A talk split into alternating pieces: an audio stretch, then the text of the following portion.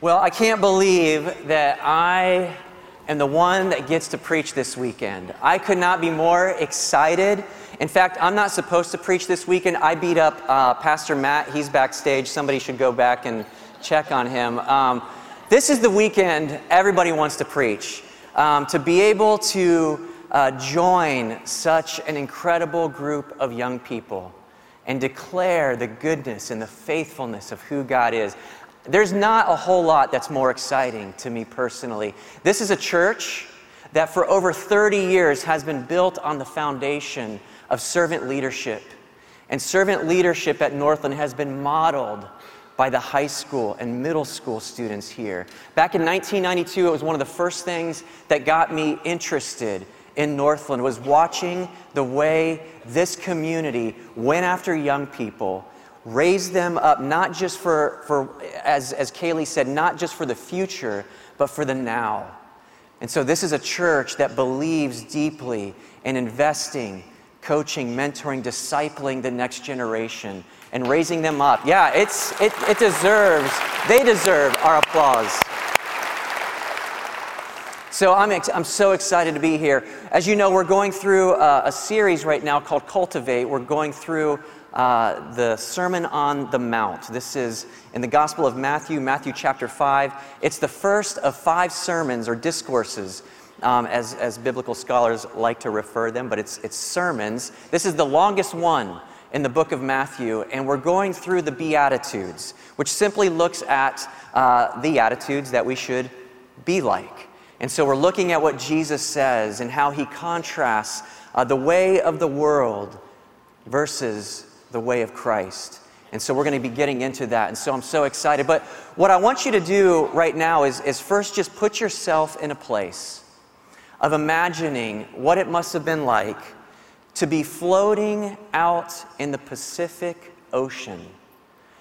64 million square miles. It's a lot of salt water. And this is the situation that Louis Zamperini found himself in it's a true story. Some of you might remember this. Um, you've, you've seen the movie Unbroken, or better yet, read the book. If not, I'm not going to spoil everything. I'm only going to get about halfway through the story. But true story Louis and 10 other of his comrades. This is late June 1943. They, they get on a plane, a B 24 bomber. Now, these, these bombers were highly uh, technologically advanced in their time, but they, they were actually breaking down quite frequently because the military needed them so desperately for, for the World War II taking place at that time that they, they just put them out there before they were, were really ready. In fact, statistically, if you read, five out of six of these B 24 bombers actually crashed not from combat but from uh, engine failure. And so here, Louis Zamperini is, is floating in the ocean after he heard the dreaded words come over uh, on their plane from the pilot, Philip prepare to crash. The engines were going out, and they knew there was no hope. They were out deep in the Pacific. They were actually out looking. It was a rescue mission, so they weren't even with other planes. They were all alone. And they crash, and there's only three survivors Louis, the pilot Philip, and, and another crew, crew member named Mac. And they, and they gather what they can, which is two life vests, or uh, two, uh, uh, what do you call those? Rafts. Two rafts, tie them together. They dig out the provisions, a little bit of water, a couple chocolate bars that are supposed to last them only a couple days. And all of a sudden, one day leads to the other, and it's day 27 that they're floating, malnourished, hungry. They've only collected a little bit of water from the rain to hydrate them. They've occasionally still never could figure it out that deep in the ocean, and a, a bird would land on the raft. They would grab it, eat it raw, become extremely sick. It's how they survived. And then day, day 27 rolls around, and they hear the sound that they wanted to hear engines rumbling in the distance.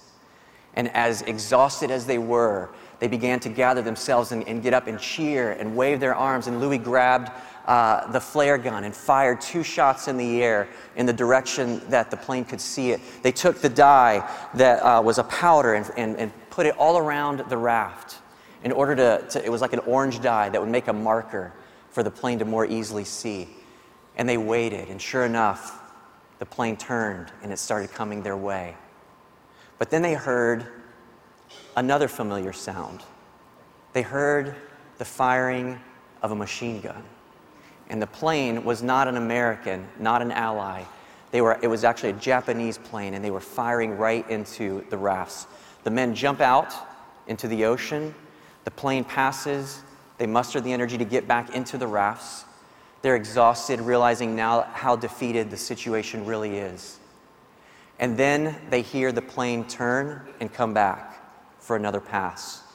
Only Louis had the energy to jump out of the raft. The second time, the other two men stayed. The plane came, and the bullets riddled the water. Louis, meanwhile, to make matters even more interesting, he's now swimming in shark infested waters because sharks had been circling. Now they're getting into a frenzy. They think this is a feeding time. So he's using training that he learned uh, when he was on the base in Hawaii on how to fend off these sharks while he's trying to get back on the raft, dodging bullets. Finally comes in. The raft is half full of water. The plane carries on. The other two crew members were un- unscathed by, by the bullets. And they're laying there exhausted. No chance. Their lips were chapped, skin burned. The raft was deteriorating. They were, their skin was yellow from, from the dye of the raft that was melting and coming undone. For those of you that live in Florida, you know what, what it's like when you put something out in the yard for too long. And that's the state that these guys found themselves in. And day 27 turned to 28, 29, 30, 31. And it wasn't until day 47 that they were rescued. And they weren't rescued by Americans, they were rescued by a Japanese patrol ship. And they were taken as POWs. And if you ever have studied that time period, what they did with POWs, things went from bad to worse. And that was the situation of Louis Zamperini and these two men. Imagine what that must have been like. That hungry and that thirsty. They interviewed Louis later and asked him about the incident, and he said this People tell me you're such an optimist. Am I an optimist? An optimist says the glass is half full. A pessimist says the glass is half empty. A survivalist is practical. He says, call it what you want, but just fill the glass. I believe in filling the glass. Jesus also had something to say about hunger and thirst and being filled. And we're going to look at that right now in, in a text. Uh, thanks so much, Kevin. We're going to look at that in a text, Matthew 5, verse 6. This is the text. Jesus said, Blessed are those who hunger and thirst for righteousness, for they shall be filled. What does that mean to be blessed? What I want to do this morning is I'm going to recap um, what the word blessed is, and we're going to look at hunger and thirst for righteousness. And then I want to tell you some stories about what God is doing with the next generation. We cannot miss this weekend, and, and you hear some of the amazing things that are happening. And the way hunger and thirst and the leadership of these students go hand in hand. First of all, blessed. You might remember Pastor Matt has been teaching us about this word. In fact, uh, one of our, our student ministry staff, Jamila Millette, she taught at a recent youth ministry event here a few weeks ago. And she was talking about hashtag blessed. Have you ever seen that on Facebook, on Instagram, on social media? Um, people do it for all kinds of different things. It's kind of a, a little, it's a popular thing to do now. Um, you know, you get a new iPhone, so excited, selfie, hashtag blessed. And you feel so great until a couple weeks later, your buddy, who was actually waiting for the right release of the next model, he gets the next one and he's hashtag blessed with his picture, and you realize, oh man, I've already got the old model.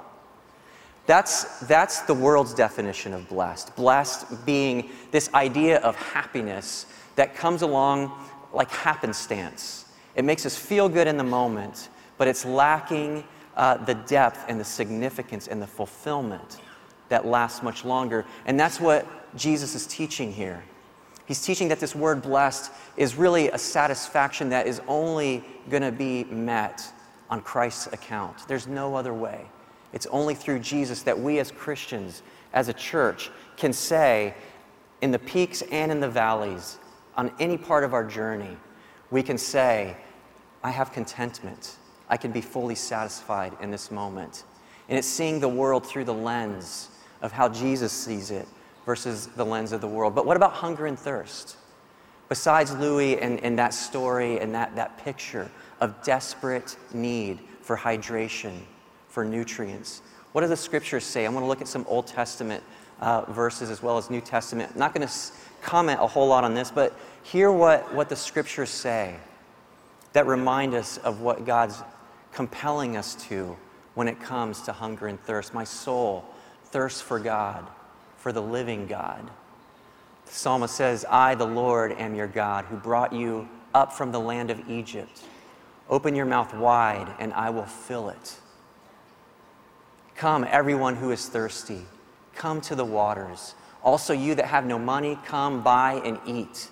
Come, buy wine and milk without money and without price. The prophet Isaiah showing that God's economy works differently. You have no money, you're invited. You have nothing to offer, come. The invitation, the table is open to you. God's economy working differently. Jesus was with some, some folks and they were talking, and he said to them, For the bread of God is the bread that comes down from heaven and gives life to the world. And they said, Sir, always give us this bread. And Jesus declared, I am the bread of life. Whoever comes to me will never go hungry, and whoever believes in me will never be thirsty.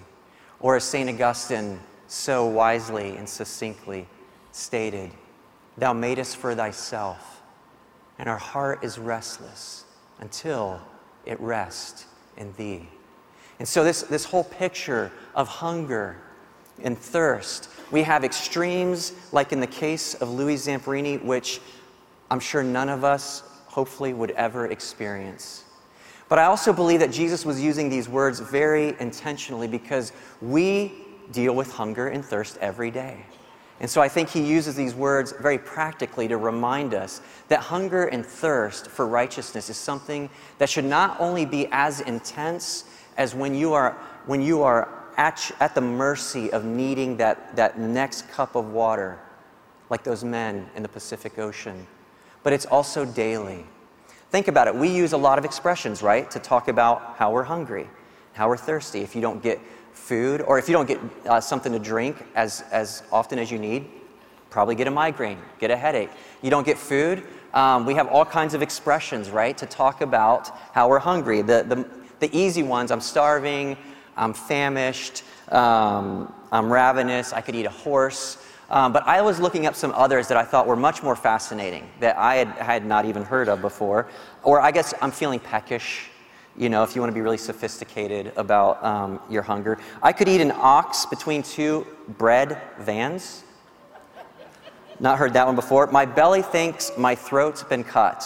I actually like that one a lot. Um, I could eat the north end of a southbound bear. Jackie, Sarah, and I, we were talking about this. I mean, I, we finally figured it out. If you think about it for just a minute, being so hungry that you could eat the north end of a southbound bear you know what side of the, the end of the bear that is. Um, that's how hungry you would be. That's my new favorite. I say it all day. I say it every day, and nobody really knows what it means. Um, or my favorite, uh, Winnie the Pooh, right? I'm so rumbly in my tumbly. Um, my son is nine.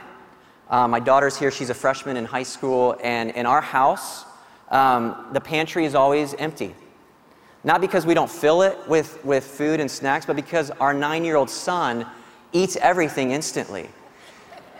I'll go to, the kids are in bed, go to get a late night snack. I can't find anything. I'm going up and down. I'm looking deep into the cupboard. I'm looking, I'm down, down low. I'm in the freezer. All I can find is wrappers stuffed underneath couches or behind the couch or under the bed. The kid has to eat all the time, right? You, you, you've seen those kids that just, they're burning so much energy.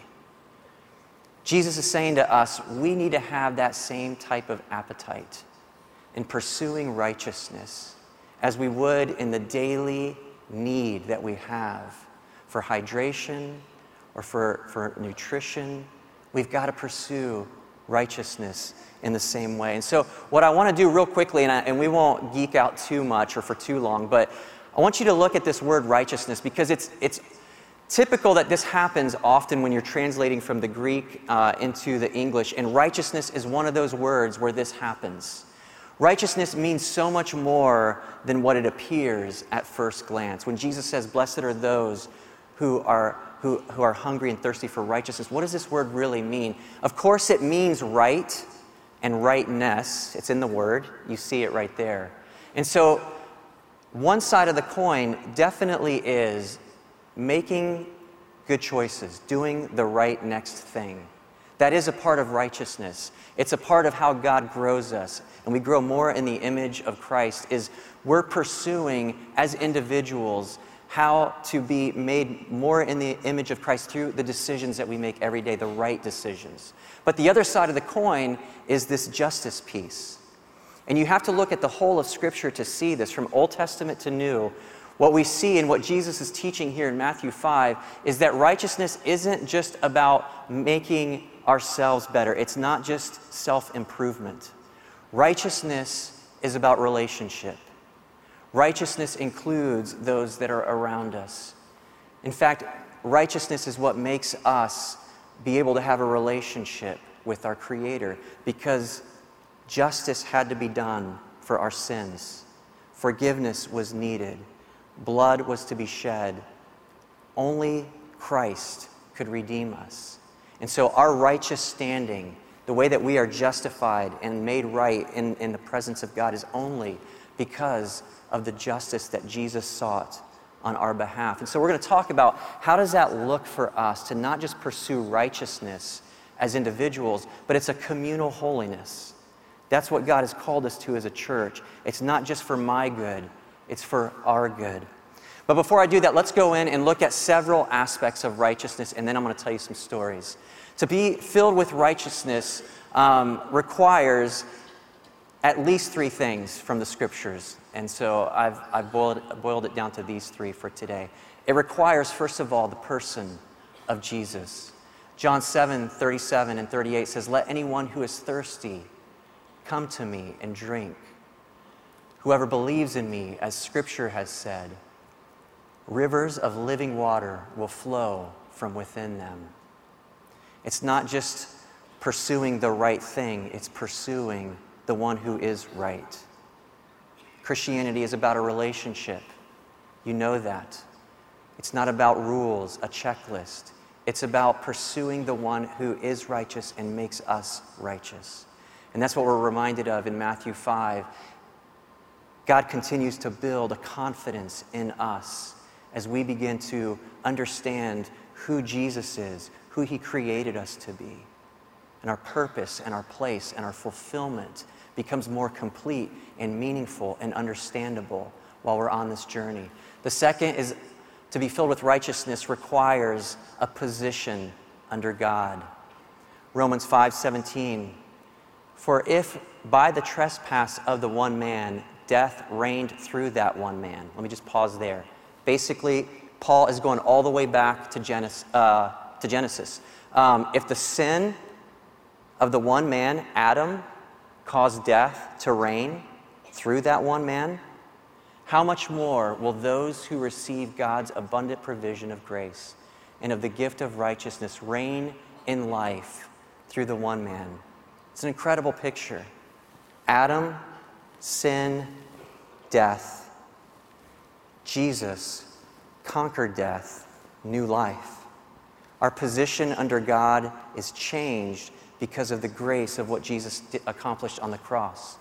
This is actually a great picture of how the middle school program started here at Northland. Living Under Grace is what we call our Saturday night middle school ministry. It just happened last night. Hundreds of kids were packed in the rink. By the way, with all this rain, uh, for those of you that remember the rink days, it still leaks like crazy.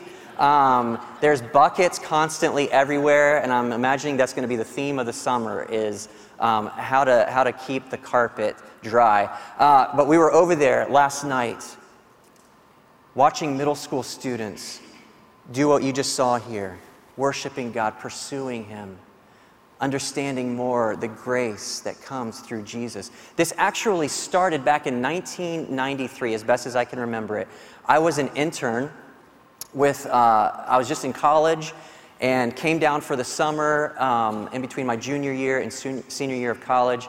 And, and we took a busload of high school students and we went to Washington, uh, D.C. for a conference. Sarah, did you go on that conference?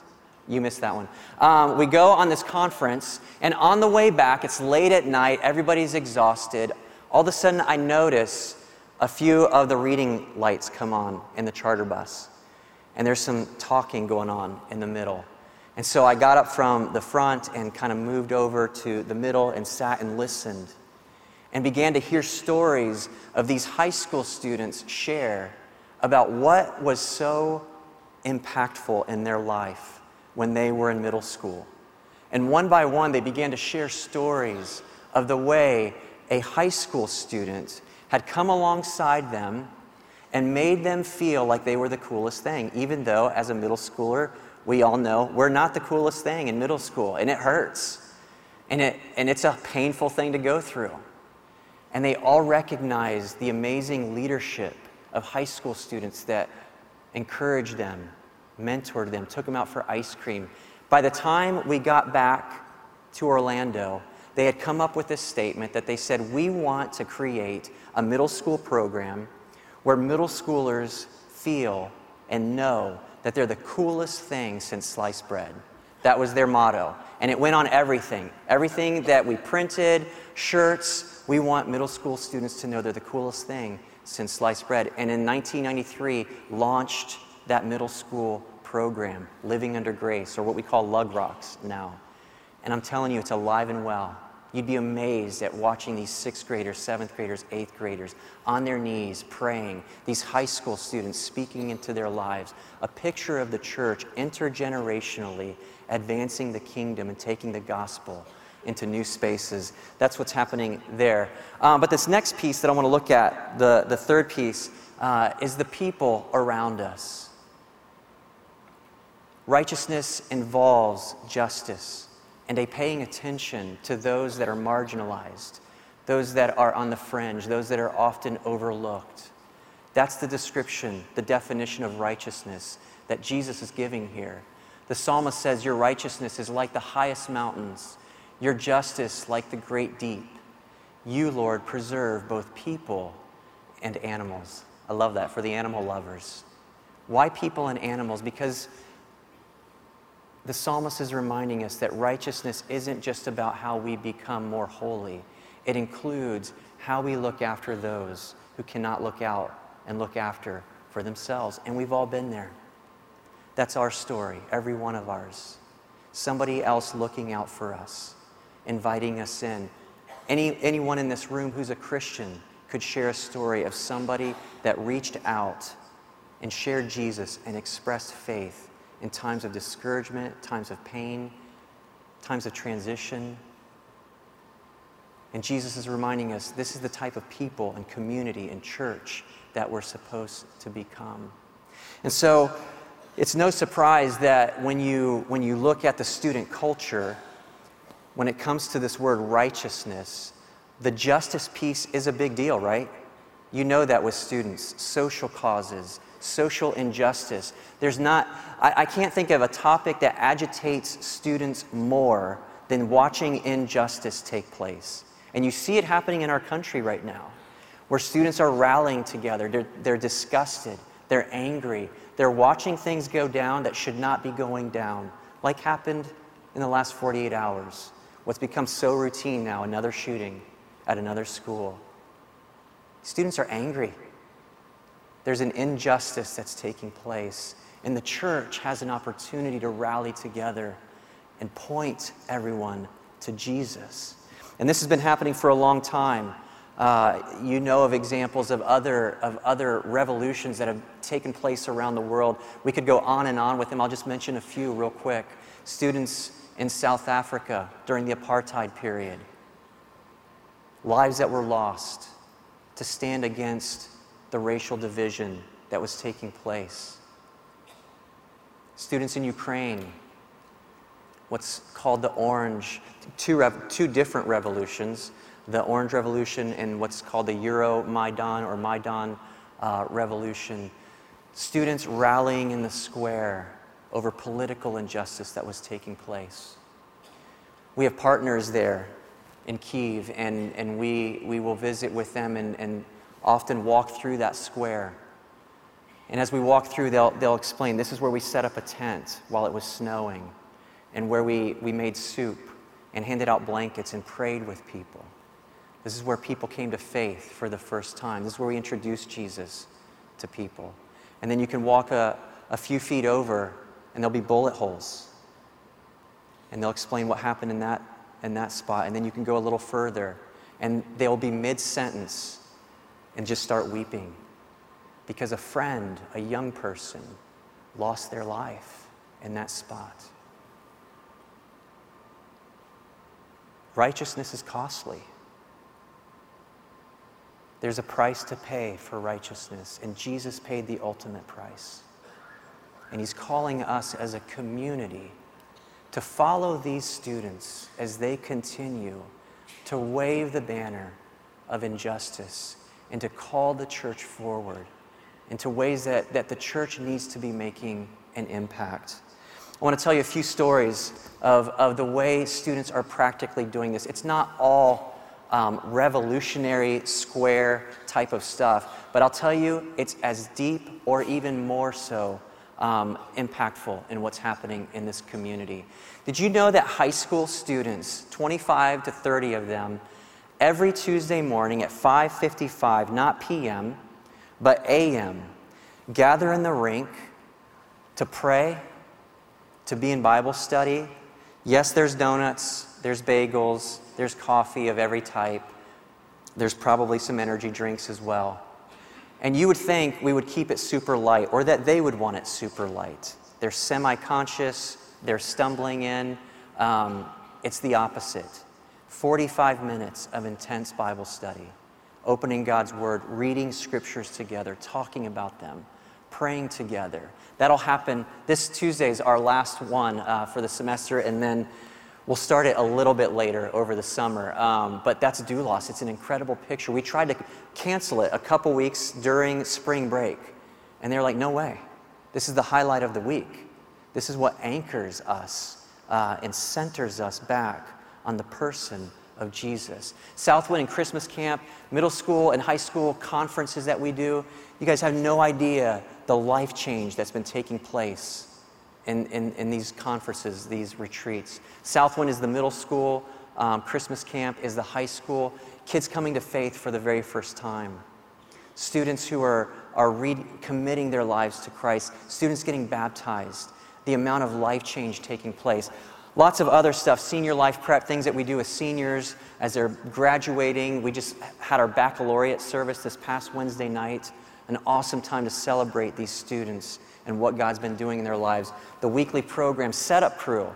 This afternoon, in about two hours, we'll have a ceremony for all the freshmen that gave every Saturday night these last two semesters to come and move chairs. They set them up, they take them down, they clean up all of the shaving cream mess afterwards. They're the ones that create the space for all the ministry to happen. They don't lead small groups, it's servant leadership 101.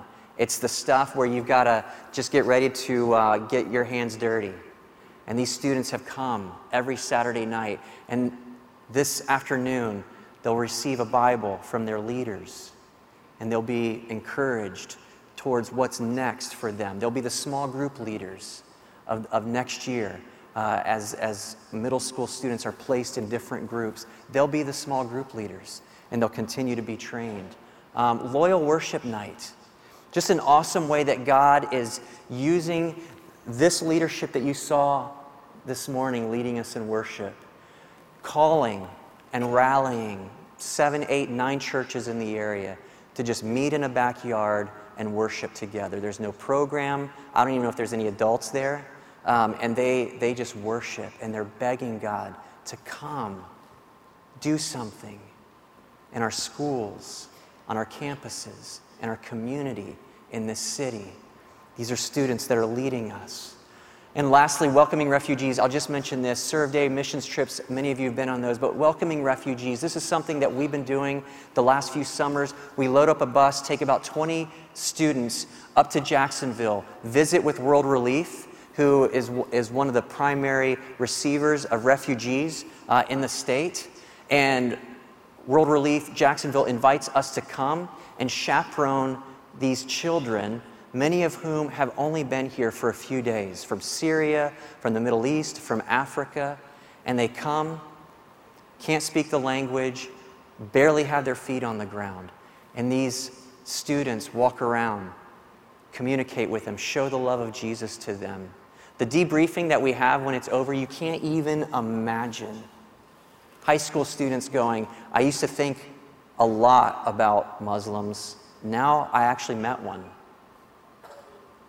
and it's a real person, and I understand things a little bit differently now. Students who uh, would interact with these kids and all of a sudden realize, I've never met a refugee before, but I sure have a lot of opinions about refugees. And it changed because of their interaction and being able to see the opportunity, the justice side of loving and welcoming and inviting the stranger and the alien into this new land that they've just come. So, what does that mean for us? Church, we have an incredible opportunity for every generation to be involved here. This weekend specifically is about investing in the next generation. We're going to sing here in a minute and, and, and continue the proclamation that we've started. And I'm going to be inviting you to consider a variety of ways that you can participate. Um, not all of it involves small group leading. Not all of it requires that you get covered in shaving cream or that you have to go on a retreat. There's all kinds of things that you can do, and I'll get to that in just a few minutes. But before we get there, I want you to see a real life story uh, through a video that, that we put together. The team worked on this, and it gives you a great snapshot of what God is doing generationally through this church and the impact that's happening. Watch this. The cool thing that happens for me in that role is I learn just as much from you as you learn from me. And I think that's the beauty of how Christ is and how community is is it's not just the older pouring into the younger, it's the younger pouring into the older.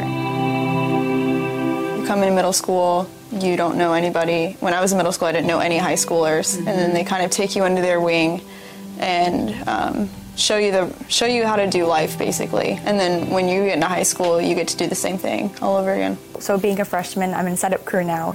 And so it's so different because we're really supposed to be um, just servants that aren't seen. And so we're behind the scenes for a lot of things. I definitely believe that setup crew has been a year of growth. I think not only with my relationship with christ but my relationship with others. How do you feel about having about being led by high schoolers? Like is that a fun thing for you? Is that an awkward thing for you? You? What does it look like?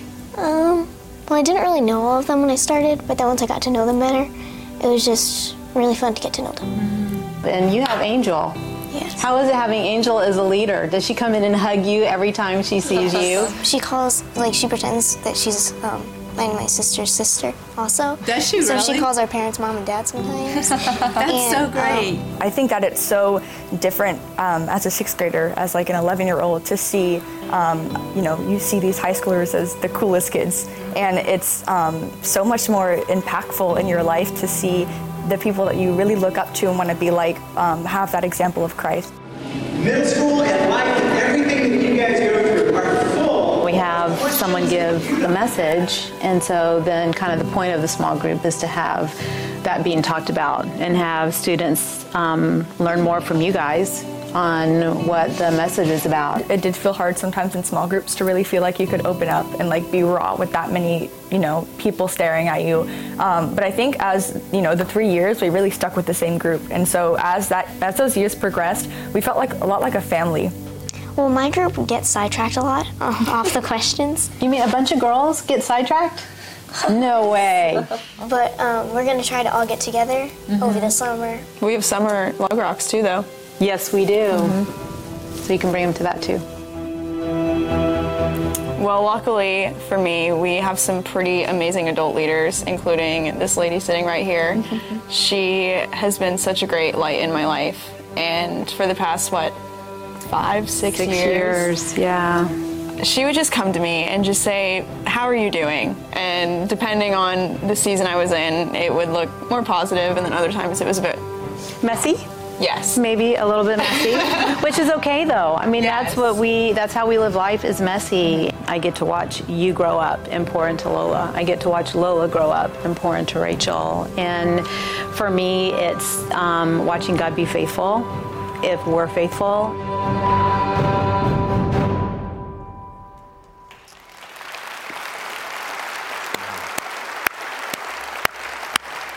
Blessed are those who hunger and thirst for righteousness, for they shall be filled. It's Jesus' promise to us. And he's fulfilling that promise even in the way he continues to raise up the next generation. Isn't God good that we have such incredible young people that love Jesus so deeply? You know, the Apostle Paul uh, wrote in the scriptures, Follow me as I follow Jesus. Church, let's follow these students as they follow Jesus. I'm going to pray. I'm going to actually ask you to stand, and we're going to sing this declaration together, asking God to continue to do the great work that He's begun. Let me pray. Father, we're amazed, first of all, at your faithfulness. We're in awe of the work that you continue to do, Lord. We're so grateful for the way this church has been am- impacted over the years. The way students 10, 20, 30 years ago were shaping Northland to be what it is today. And that students are doing that right now to shape your kingdom and your church for the now and for the future to come. So, God, thank you that you would be so good, so faithful, so generous to us. Lord, we want to we want to stand with these students and pursue righteousness alongside them. Father, we want to be passionate about the causes that burn inside of them. Would you cause us to come alive, to be awake, to pursue you and the people around us in the way that your son Jesus taught us and that we see modeled in the next generation?